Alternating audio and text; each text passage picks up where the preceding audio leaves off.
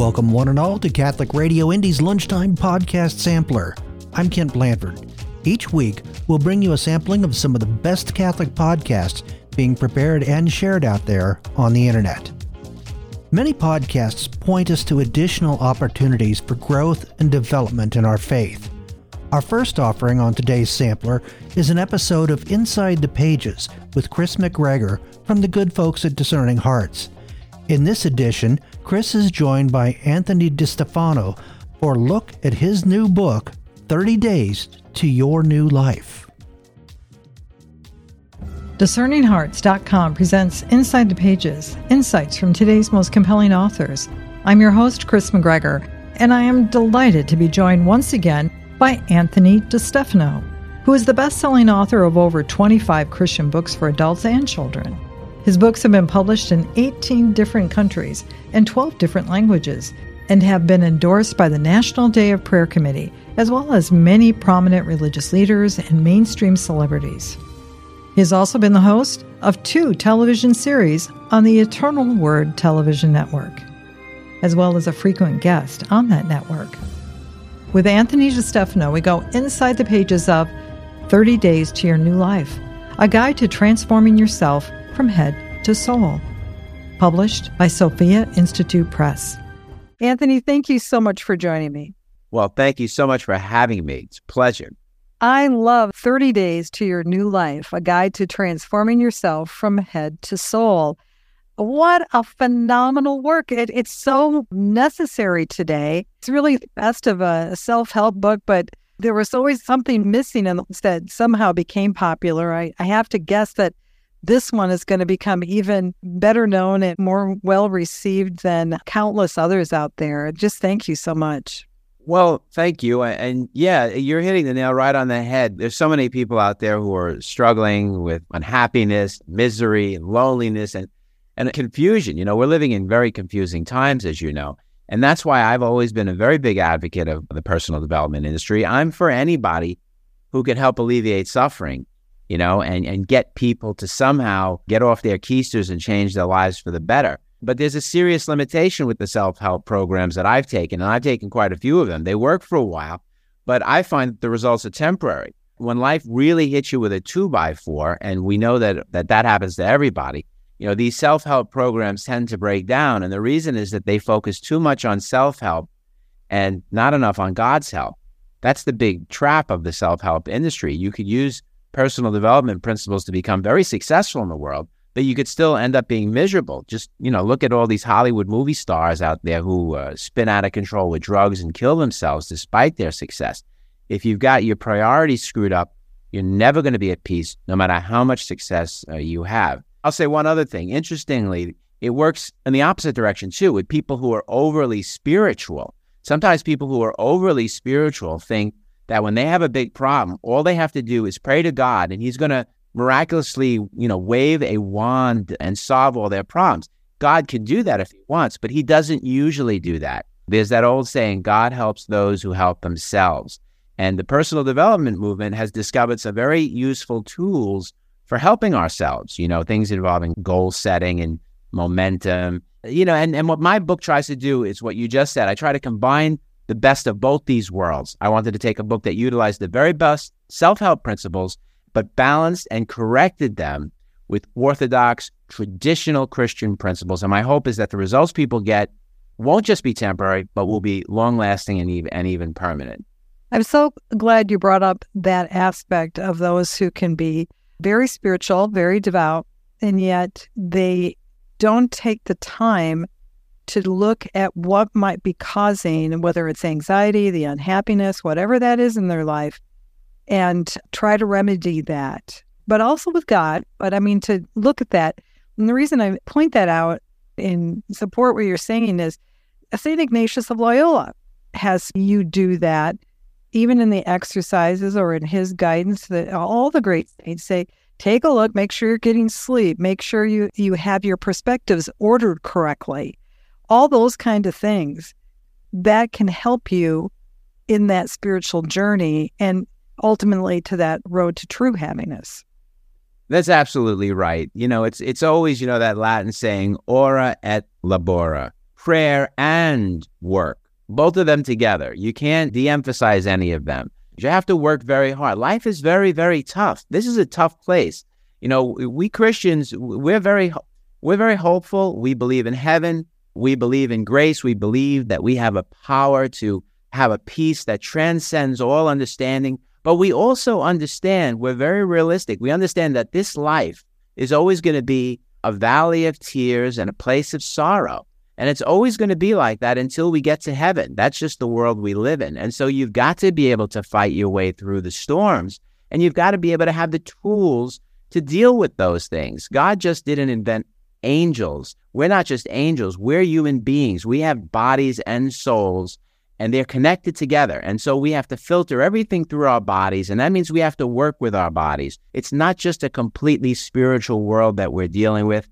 We have to work through our psychology, through our physiology. Those are all things we have to work on in order to be the best people that we can be. So yes, it's a it's a it's a combination, it's a balancing act, and we have to do everything. Again, I highly recommend 30 Days to Your New Life, a guide to transforming yourself from head to soul because Anthony, when I got the book, I, I did read it through and I was so convicted as I I want to say I felt I needed to really do a deeper dive with it. And I just passed through week two. And that perspective, that paradigm has already begun to help me alter how I look at things, how I look at not only at myself, but the world around me, but also God.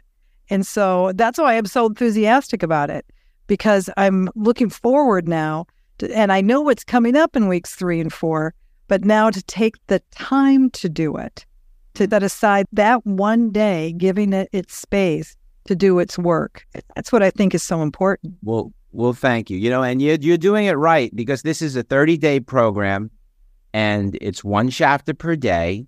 I tell people at the beginning, don't, if you're a fast reader, you know, don't be tempted to skip ahead. There's a reason.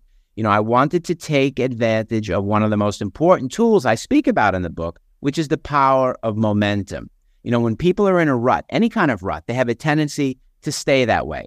You know, this is called the law of inertia from physics, and it states an object at rest tends to stay at rest. And this is true for in any area of life, especially for people who are experiencing different kinds of funks. You know, when you're overweight and out of shape, you're essentially at rest. You want to stay at rest. You don't want to go to the gym and exercise or lift weights.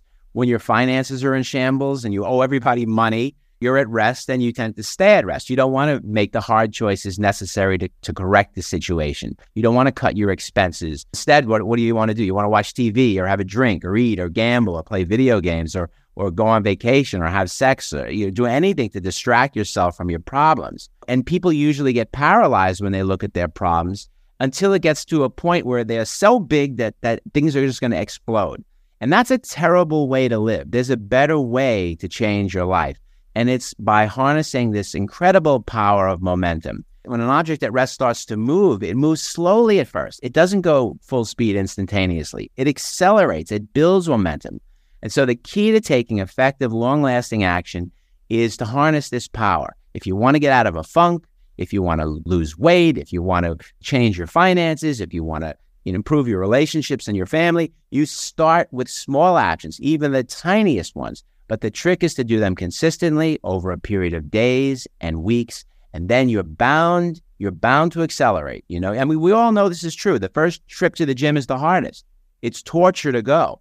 The second trip's a little bit easier. The third is easier still. By the fourth time, you're raring to go and nothing can stop you from going, even if you're if it's a blizzard outside. We've got to apply that principle to every area of our life.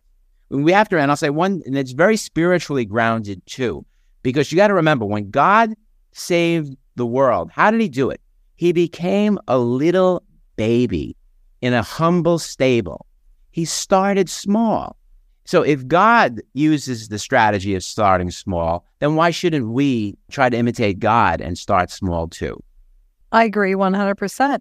And the thing is, this book isn't for somebody who is necessarily completely down in the dumps, though I think it absolutely is a remedy for that situation or, or is experiencing a degree of anxiety that you just want to figure out what's going on. Now, there are those who will have certain things that are affected because of health or whatever that issue might be. But in this book, even with those challenges, it, helps each day to feel like you're doing something. And by doing that something and then ultimately uniting that with God's grace, there's extraordinary things, even in the little things, become so beneficial to our overall health, both mind, body, and soul. Yes, and, and you know, and I, and I and thank you for saying that. And I wrote this book for for people. I, I envision people in all kinds of situations. There might be people who are, as you said, really, really suffering. They're really at their wits' end. They've tried everything. Everything's falling apart for them in their life. There may be some people listening right now. Everything's falling apart and they're wondering, look, I, am I'm a, I'm a good uh, Catholic. Uh, I believe. Why are things falling apart? Well, because you're not doing everything you need to be doing. You're not doing the basics. And then there are maybe people out there who are doing well, but they're still not feeling 100% fulfilled. And why is that?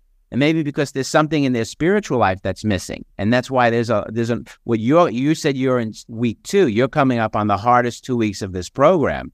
Okay, we get into some really hard uh, difficult but joyful things in week two and three of this program. So I hope you got you, you know you're going to put your seatbelts on for that. But I absolutely do. It's for everyone at every point in your life. I think can benefit from this. Yeah, absolutely. And that's I think where I was at. I mean, I am would say someone who gets up every morning and is preparing my day with a cup of coffee, some scripture, the liturgy of the hours, and I will go to mass and all those types of spiritual practices that are so important in my daily life as part of my rule. But I needed to have a tune up. I'm not trying to be cute with that, but it's just like with any car. I needed to go back to the basics. And this 30 days, like an in home retreat, at least it was for me, in that I had to go back to the very, very beginning and take a look at every aspect of what's going on. And as you said, it just helps you to tune up, at least if you're in that state. If you think that you're just fine, try this. You're going to find, oh, I didn't even realize that was an issue. You can always go to the next level. There's always the whole point of life, the whole point of suffering, why God allowed suffering is so that we expand. And why? Why? So that when we're in heaven, we will have more of a capacity to experience the joy of union with God. The level of joy that we have in heaven is going to be directly proportional to the capacity we have for joy. There's that famous example that St. Therese used in her autobiography of a soul. She said, How can people who are different levels of sanctity be happy in heaven? You know, everyone is perfectly happy in heaven, correct? So, how could there be different levels of sanctity? And her sister showed her three glasses. One was a little sort of shot glass, and it was filled to the brim with water. The second was a slightly bigger cup, and that was filled to the brim with water. And the third cup was a big giant glass vase, and that was full to the brim with water. And her sister told St. Therese, Look, all three of these glasses are filled to capacity. They're all happy, but the bigger glass has much more capacity. And that's just like us in heaven the more capacity we have, the bigger we can become, the bigger glasses or vases we could become in heaven to hold more of God's joy. And that expansion of ourselves, that's what takes place on earth. That's the reason for all the tough things we have to go to. So we expand and grow and grow so that in heaven we could have the most possible joy. You're living and breathing right now. God wants you to expand and grow. We'll return to Inside the Pages in just a moment. Discerning Hearts provides content dedicated to those on the spiritual journey. To continue production of these podcasts, prayers, and more, go to discerninghearts.com and click the donate link found there or inside the free Discerning Hearts app to make your donation. Thanks and God bless. A prayer of St. Ignatius of Loyola.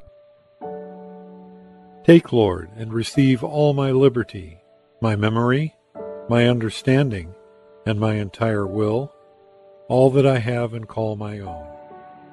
You have given all to me. To you, Lord, I return it. Everything is yours. Do with it what you will. Give me only your love and your grace. That is enough for me. Amen. Hello, my name is Deacon Omar Gutierrez, and I want to ask you to support Discerning Hearts in a special way. We, Kris McGregor, the board, and I all know that not everyone listening can help financially. We know we have listeners from all parts of the world, and we have made a commitment since the beginning to make the truths shared through Discerning Hearts totally free. So while you may not be able to contribute financially, what you can do is certainly pray, but also give us positive reviews on whatever platform you use to listen to us. If it's iTunes, Android, Stitcher, Spotify, however it is that you get these podcasts, or if you're on YouTube and you like our videos, please give us a good rating and write a review. The more good ratings and reviews we get, the higher our profile and the more listeners will discover us, listeners who may have the means to contribute in the future. Please consider rating us and writing a positive review today.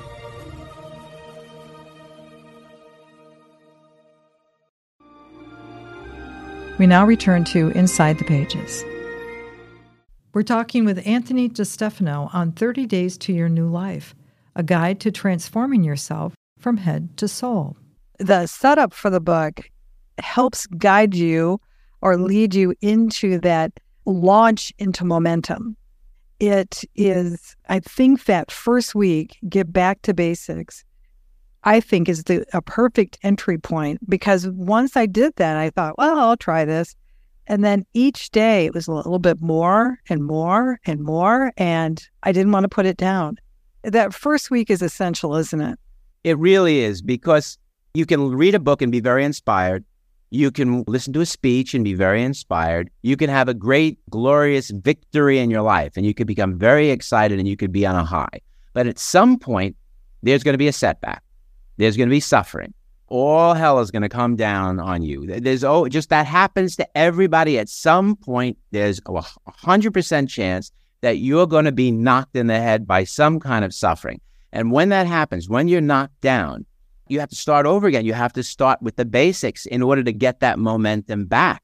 And so everybody has setbacks in life. And I wanted this book to have a section in it that concentrated just on those very, very basic things you can do to get back up on the horse because it's going to happen to you too. And it's going to happen to me. Everybody gets depressed. Everybody, you said before, it's like a car getting a tune up. Yes, it's also like a great piano.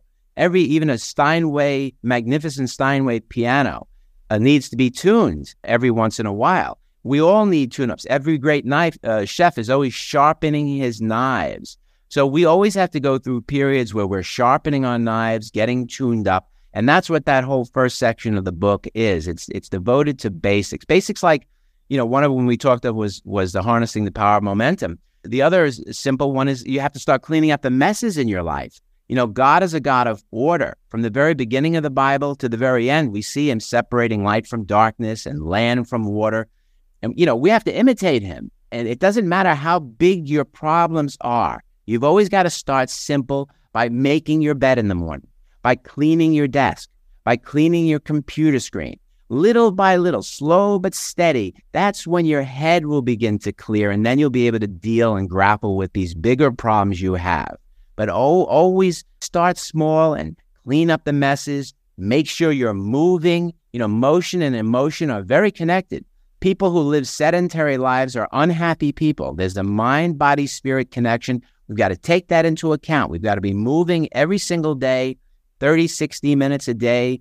And, and that's gonna like that's gonna be like taking off dark glasses and suddenly seeing a kaleidoscope of colors. It's invigorating. And when you start to move, you release endorphins and certain chemical changes take place in your body. It enables you to think clearly. Those are the kinds of things I think I discuss in the early part of the book. You know, they're all based on fundamental theological principles, but when you first read about them, they don't seem as if they're very religious, but they're very, very tied to key theological principles. Oh, I couldn't agree more. I mean, you were sounding like St. Benedict there for a minute because that order, the stability, having certain parts of the day that are given to, as you said, that work and creating balance around yourself. People don't realize in the Holy Rule even tells you when you need to go to the bathroom. It's one of those things that acknowledging that you are human and that there's a way to be able to help facilitate your human nature, your physicality, so that you can be the best that you can be. And I'm not talking about going out, and going necessarily to the gym and becoming an Adonis in your physicality, but you just that helps you to be able to get order. And that's, that's really key, isn't it? It, it really is. Motion and emotion are connected. That's the thing people have to understand. Where where where mind, body, spirit, you know, even the holiest of monks have got to get out into the sunshine and move around. Otherwise, their spirituality dries up. And as far as order is concerned, you know, cleanliness really is next to godliness. In, I mean, if you think about it, here's an example that most people don't even think about.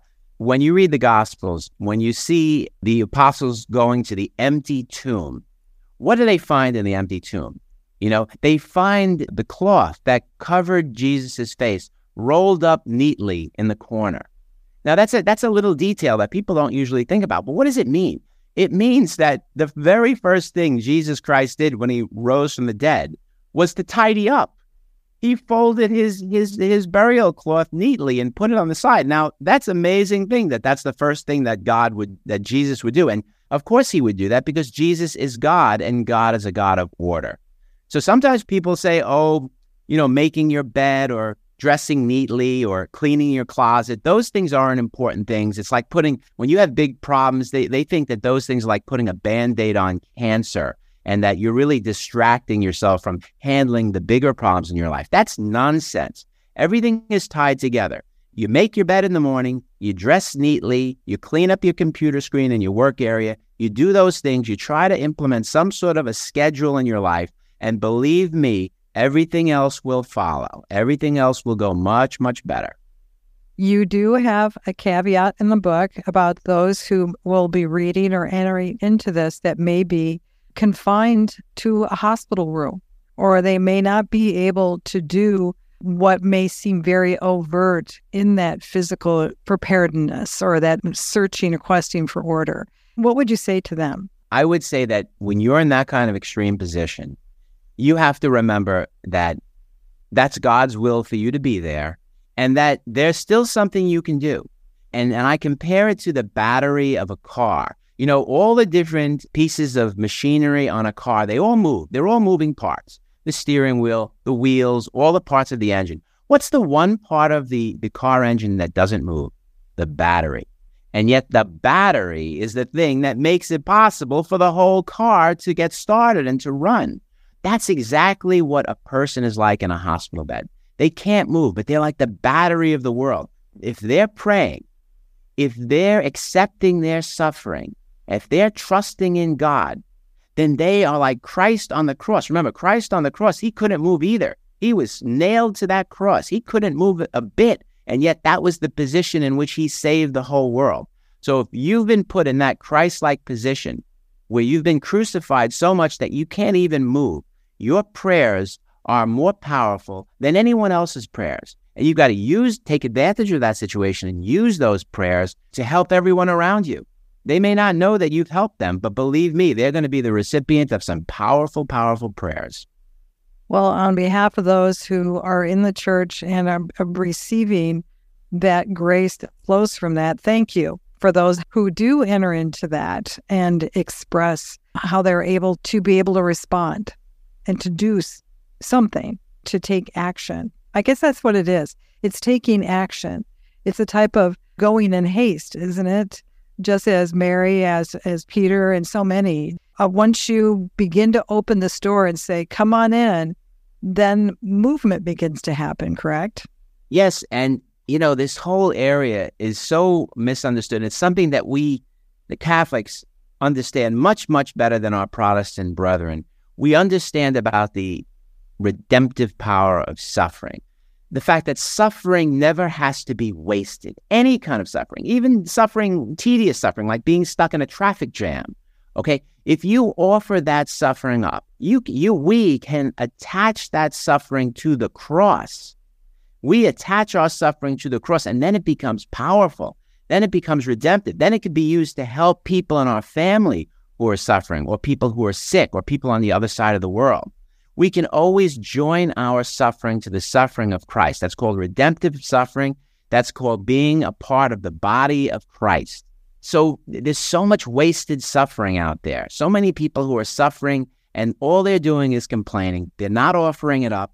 They're not trusting in God. They're not using that suffering as a prayer. That prayer is the most powerful prayer in the world, except for the prayer of worthily receiving the Eucharist, the body and blood, soul, and divinity of Jesus Christ. That that prayer of redemptive suffering is more powerful than than any other thing we we can do in this life. Amen to that.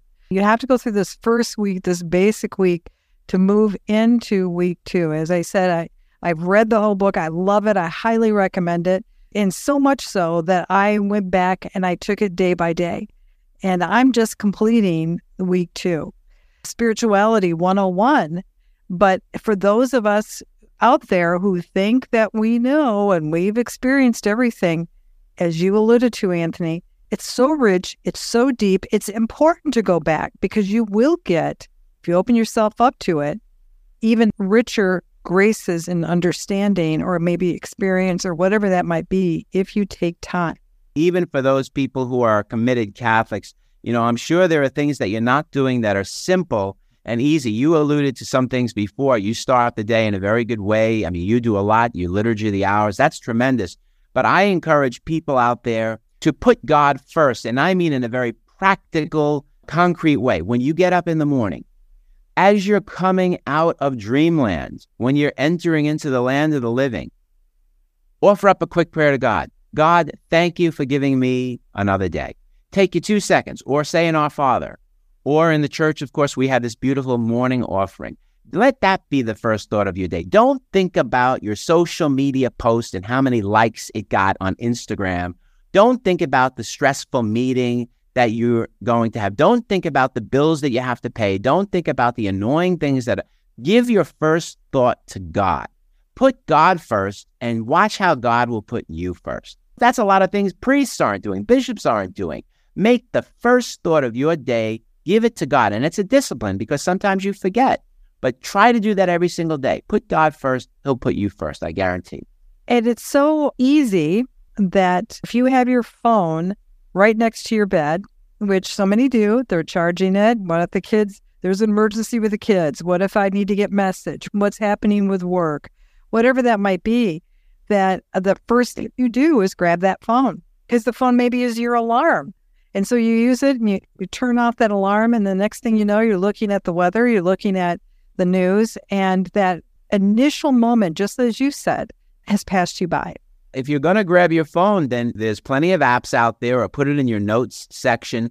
Put the morning offering, the beautiful morning offering that the church has, where you unite your thoughts and prayers and every action of the day. You unite it uh, to all the masses that are being said and, and, and for the Pope and for the intentions of the church. Unite your day, your prayers immediately the second you get up to the body of Christ and to God. If you're going to grab your phone, let that be the first thing you look at, not your Facebook. And then make your bed. Yes. In other words, start the day with a win. Start the day with a win, even making your bed. It, it, and there's, there are very famous videos on YouTube about this. some military mm-hmm. commander. It's important. Start your day with a win. You know, that's that's that's big. You're starting your day on the right foot. Our time is beginning to come to an end. I, I hope I got people excited at least to go and explore the first two because you're going to be led into the next weeks, the third and fourth. How about a summation of what can I call it a spoiler? I don't want to spoil it, but as you said, Dylan, I'm getting eager to enter into that third week. What can we expect to find in our experience of that? Well, you know, I don't have the book in front of me. The I know that as we go further into the book, we get more and more into tougher subjects like for instance, intense suffering. People are going through intense suffering or spiritual temptation, the fact that there's always gravity pulling us down, there's always evil trying to knock us down. I get more into the church and I talk about the the fact that the, the, the mass is a time machine. People don't think of it as a time machine. The mass is actually takes the crucifixion and brings the crucifixion into the present so that we are able to experience, you know, we're able to be present at the crucifixion every bit as much as Mary and the Apostle John were. And in doing that, you can now attach yourself to the power of the resurrection. People don't understand that a Catholic Church is really a time portal and a time machine. I get into those kinds of things because, you know, by week three and week four, you really want to harness not just things like the power of momentum, but the power of grace. That's the thing that distinguishes this book from, you know, Tony Robbins and Jim Rohn and all those uh, terrific personal development people. It's because this book not only gives you the personal development tools you need, but you also harness the, the grace of the Mass and the grace of the church. It's actually the best 30 days that you can give to yourself. I would think that this would be an excellent book for parish staffs to use as kind of a, a retooling or a re energizing of their commitment go deeper. I think this is also for the individual, but it can also be used for so many different groups. Are you getting the idea, Anthony, that I can't recommend this? I'd like to hire you to be my agent. That's how great you're making my head swell so much right now. Uh, I've done a, a number of interviews for the book so far, but I haven't actually, not one interviewer has actually done the program. They've sort of skimmed through the book and they like it, but you're the first person who's actually taken these words seriously at the beginning of the book. And so I'm thrilled. I'm gra- I'm tremendously honored and excited that uh, I'm talking to someone who's actually taking the program. So thank it's working. It's well, working for me and it's challenging me. And so much so that I have bought a copy and I've given it to one of my kids. I hope um, the book is given to people as gifts, especially to people who are not so religious. I'm hoping that that people give this as a gift to young people because I really wish, I'm not bragging, but I wish this everything in this book was built from suffering that I've gone through over my years. I wish somebody had given me a book like this when I was 15 or 20 years old.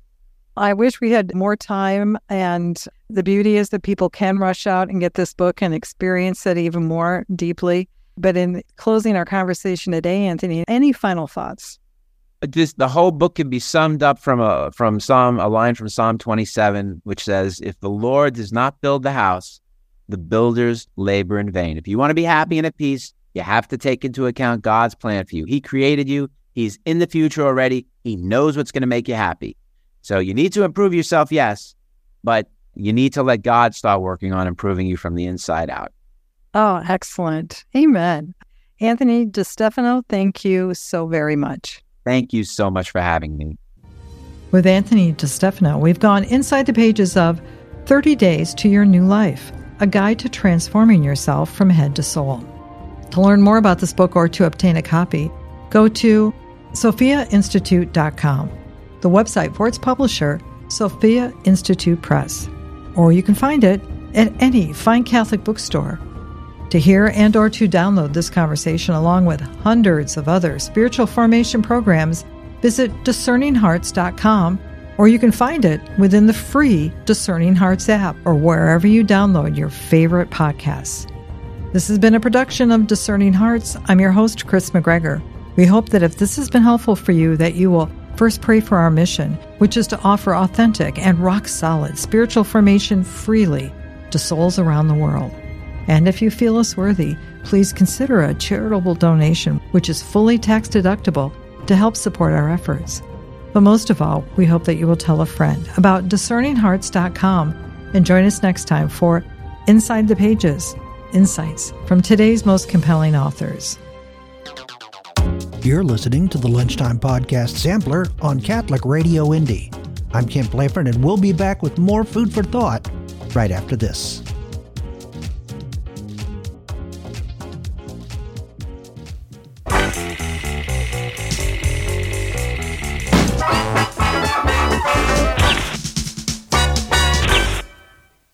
What are the four marks of the Church? The Creed speaks of the one holy, Catholic, and Apostolic Church. The Church is one because the faithful share one common faith. To make sure that this one faith is preserved and passed on is the main task of the Pope. He is thus a servant of the unity in faith. The Church is holy, but unfortunately not because all its members are fantastically holy. The people in the church are just people, and therefore they are sinners, from pony trainer all the way up to pope. Why then do we still say that the church is holy? First, the church is holy because Jesus is its head and founder. And all those who are united to him through grace are in fact living and sanctified, or holy, members of his body. Second, the church is holy because of its final end. The reason for which the church exists is to bring people to communion with God, to the glory of heaven, where all those belonging to Christ are holy and perfected. Third, the church is holy because in it we find all the means to sanctify our lives, to become holy. The means to holiness are, above all, the seven sacraments. Through the sacraments, we are united ever more closely to Christ and are thus sanctified. In these three ways, the church is indeed holy, despite the fact that in it we find more than enough weak and sinful people. The church is Catholic because it is found all over the world. The word Catholic comes from the Greek word katholikos. It means all encompassing. The church then is Catholic because it extends to every corner of the world and people of every country, language, and culture are among its members. The fourth characteristic of the church is that it is apostolic. The word apostle is hidden in that word. After his resurrection, Jesus commissioned the apostles to carry the faith to the ends of the earth. He entrusted his message to them and their successors, the bishops. Every bishop in the church can trace his ordination back to one of the apostles. In this way, the apostles and their preaching remain the foundation of the church to this day, and that is why the church is called apostolic. This characteristic of the church, however, should also remind us that we ourselves are called to be apostles for our own time. Those, then, are the four marks of the church it is one, holy, Catholic, and apostolic.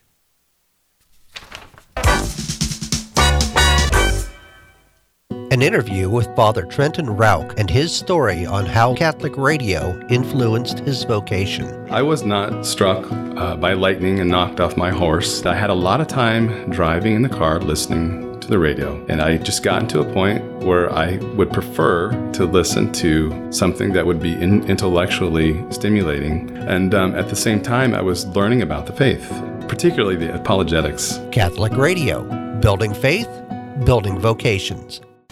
If it wasn't for you all, I, I don't know what I would do. Catholic Radio Indy. What an absolute blessing you are. Welcome back. The institution of marriage, it would seem, is coming under increasing attack and decay within our society. Our next offering on the sampler comes from the podcast series for college Catholics. In this episode, Father Patrick Wainwright posits that married couples are the bulwark of our society.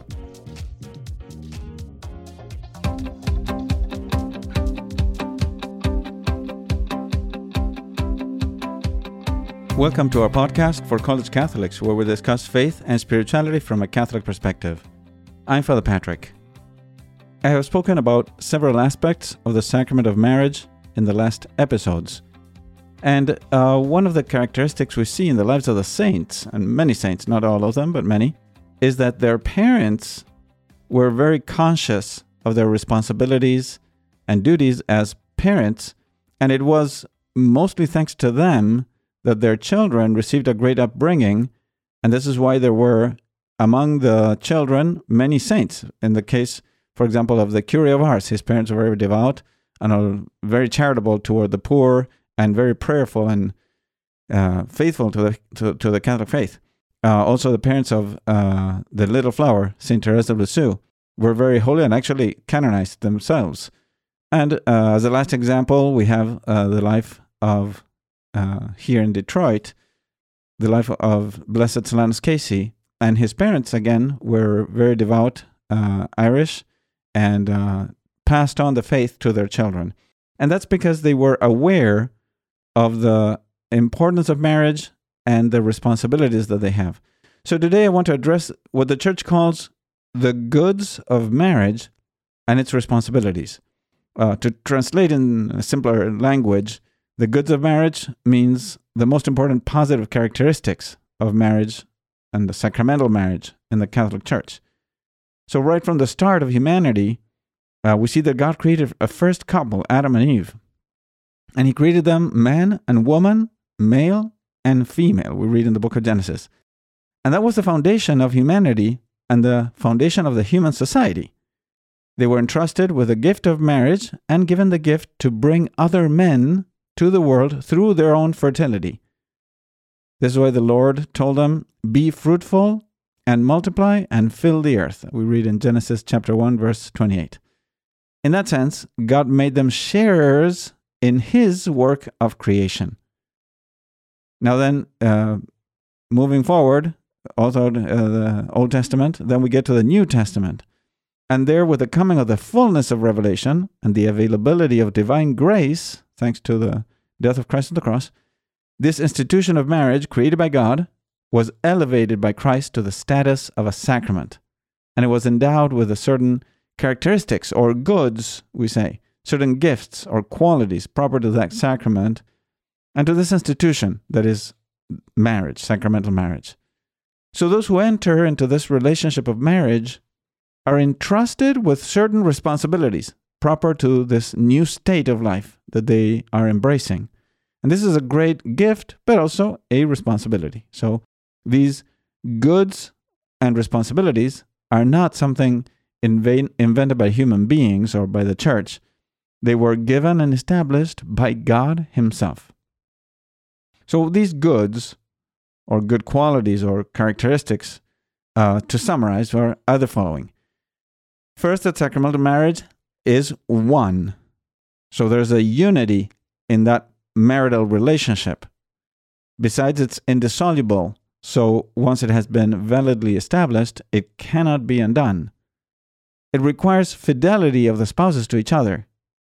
It requires openness to life or openness to fertility, openness to bringing children to the world and educating them in a Christian way of life.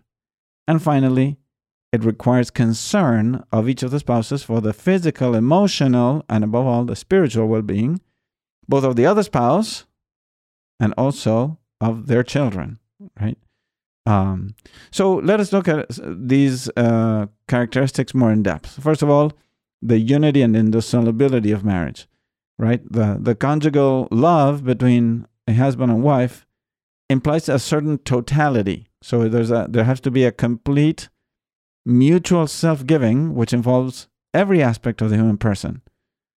That means that it involves a communion of, as far as the appeal of the body and instinct, the power and feeling of the affection or affectivity, and the aspiration of the will and of the spirit, and as far as possible, also communion in the mind and the ideas, and above all, communion of faith, if possible, right? So that's the ideal. And uh, all this is uh, described by John Paul II in Familiaris Consortio number 13. So this implies a complete union, right, of the uh, husband and wife as, as far as possible. So that, as the gospel say, says, uh, they are no longer two, but one flesh. Matthew 19. So this, of course, means a union in the body and the affection, but more so, a deeply personal union a union that aims at forming one mind and one soul, so to speak, as far as possible.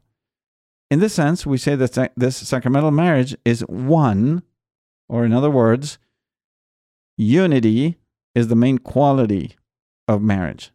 This implies that those who enter into a sacramental marriage should know that their marriage is and will be only one as long as they both are alive. This is why Christ taught that marriage is indissoluble. That is, once it has been validly celebrated and consummated through the marital act, an unbreakable bond is created between husband and wife. Uh, so that there's no power on earth that can ever break that bond apart, right? So this marriage bond is unbreakable. It cannot be dissolved. It's indissoluble. Besides, uh, we say that it is one because it can only happen between one man and one woman. uh, and and therefore it's there's one, right? Some people think or may think that they are allowed to marry more than one person simultaneously, but that is called polygamy. And as the Catechism teach, mm, teaches very clearly, polygamy, uh, I quote, uh, is contrary to conjugal love, which is undivided and exclusive. So it is against the law of God then to uh, marry more than one spouse at the same time. There has to be a mutual and unreserved love between husband and wife. And this requires the exclusiveness of that spousal love. And any, time, any type of polygamy attempts against that perfect love. Now, for this reason, there's another characteristic that is the fidelity of the conjugal love, because the love of uh, between husband and wife must be complete, it must be exclusive, and for the their entire lives. So this love between husband and wife requires a day-to-day effort of the spouses to grow in mutual love and exclude, leave out any other external affection that might attempt against that love, that union between husband and wife. So they have to work constantly to maintain a lifelong fidelity to each other, right? Uh, fidelity is fidelity for life, right? Of course. So true love is has that characteristic. It seeks to it, it desires to be complete and definitive, definitive, to be true love. It cannot be only for some time or for several years.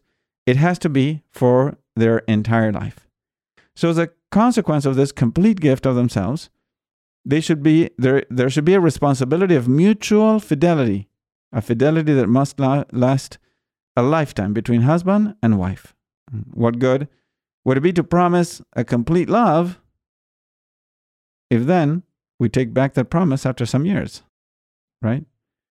So, as the Vatican Council teaches, the Second Vatican Council, intimate union of marriage as mutual giving of two persons and the good of the children demand total fidelity from the spouses and requires an unbreakable union between them. And this is taught by the uh, document Gaudium et Spes, number 48. So, of course, uh, it can seem difficult or even impossible, right, to bind oneself for life to another human being. And this is why it has to, there has to be uh, a love that is founded on God, not purely human love or pure, uh, purely human attraction. The spouses have to desire and uh, endeavor, we could say, to continue to make that love grow throughout the years. So there has to be uh, a mutual respect, an affirmation of the other person, willingness to forgive the spouse, and willingness to sacrifice oneself for the other person.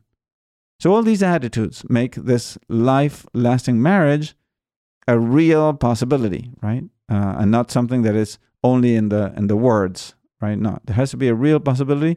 And these different elements help, right? So, now there are possibilities for a variety of reasons that there m- might be situations where living together becomes impossible for husband and wife, even if they're devout and they want to live a good life. And in these cases, the church allows a separation of husband and wife when it's impossible for them to live together, so that they can live separately, but their marriage bond still exists. And therefore, they should not date someone else or remarry, right? That's what is called separation, and it's allowed by the church when necessary. Now, something very different from this is what many people call divorce, right? In these cases, a spouse of a valid marriage divorce, divorces the other spouse and remarries in a civil court with another person. But as our Lord teaches in the Gospel, in the Gospel of St. Mark, chapter 10, verse 11, such a spouse that remarries someone else commits adultery. So, in such cases, those who have remarried after being married the first time, uh, they separate from, they, they divorce their spouse, and while the other spouse is alive, they remarry someone else, they are in the state of objectively and gravely situation that opposes the law of God. They're in a, in a state of sin, we could say, right? And therefore, they can't receive communion as long as the, that same situation persists. Of course, they can repent they can go to confession, they can change their lives uh, according to make them more according to the law of God, and then return again to the reception of Holy Communion. So there are different ways of solving the situations, right? Uh, that are more pastoral and um, demand a greater explanation. So for all this and for the different pastoral situations and their solution, all this is explained more in detail in the numbers 1650 and 1651 of the Catechism.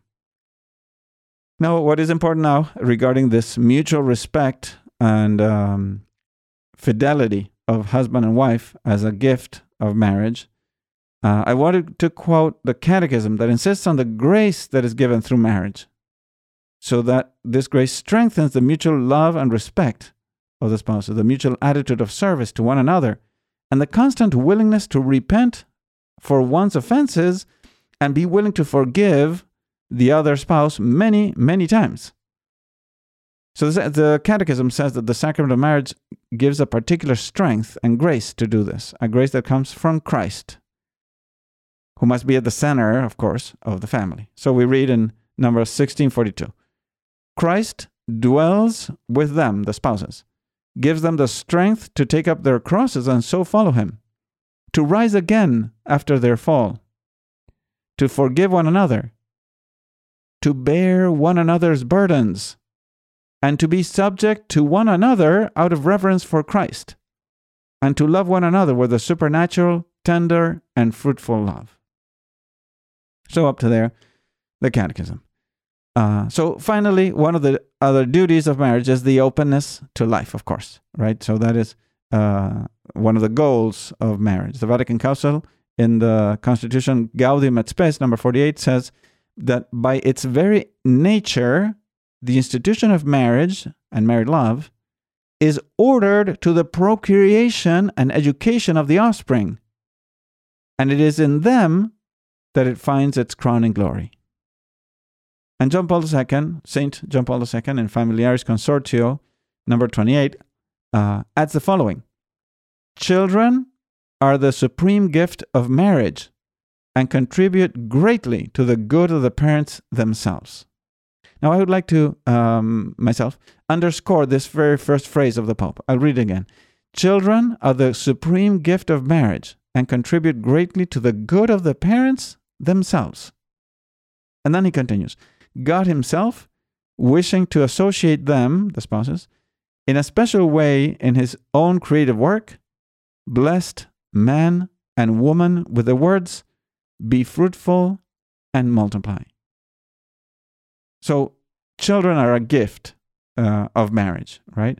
Um, so, as you see, God create, uh, God extends His creative power to husband and wife. He wishes to create through them.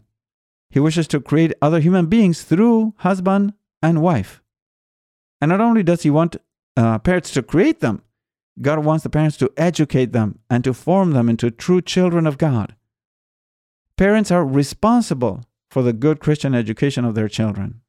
In summary, they are the first educators of their children.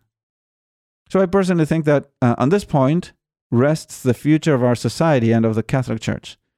Not only on priests and bishops, but also on holy parents who will teach their children how to be good and holy men and women for our world. So there's probably many other wonderful things to say about marriage. So if you have any questions um, that you'd like to ask me uh, or clarify, please email me at info at forcollegecatholics.org. So thank you so much for sharing your time with me. If you like this episode, please uh, share it with others. Also, if you can, please leave a review on Apple Podcasts and Spotify. May God bless you, and we will see you next time.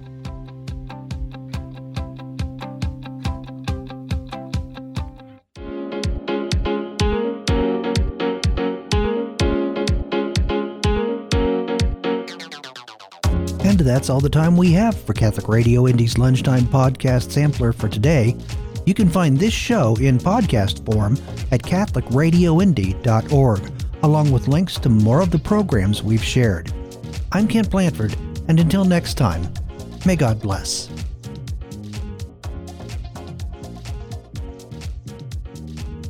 You can hear the Holy Mass every day at 8 a.m. right here on Catholic Radio Indy.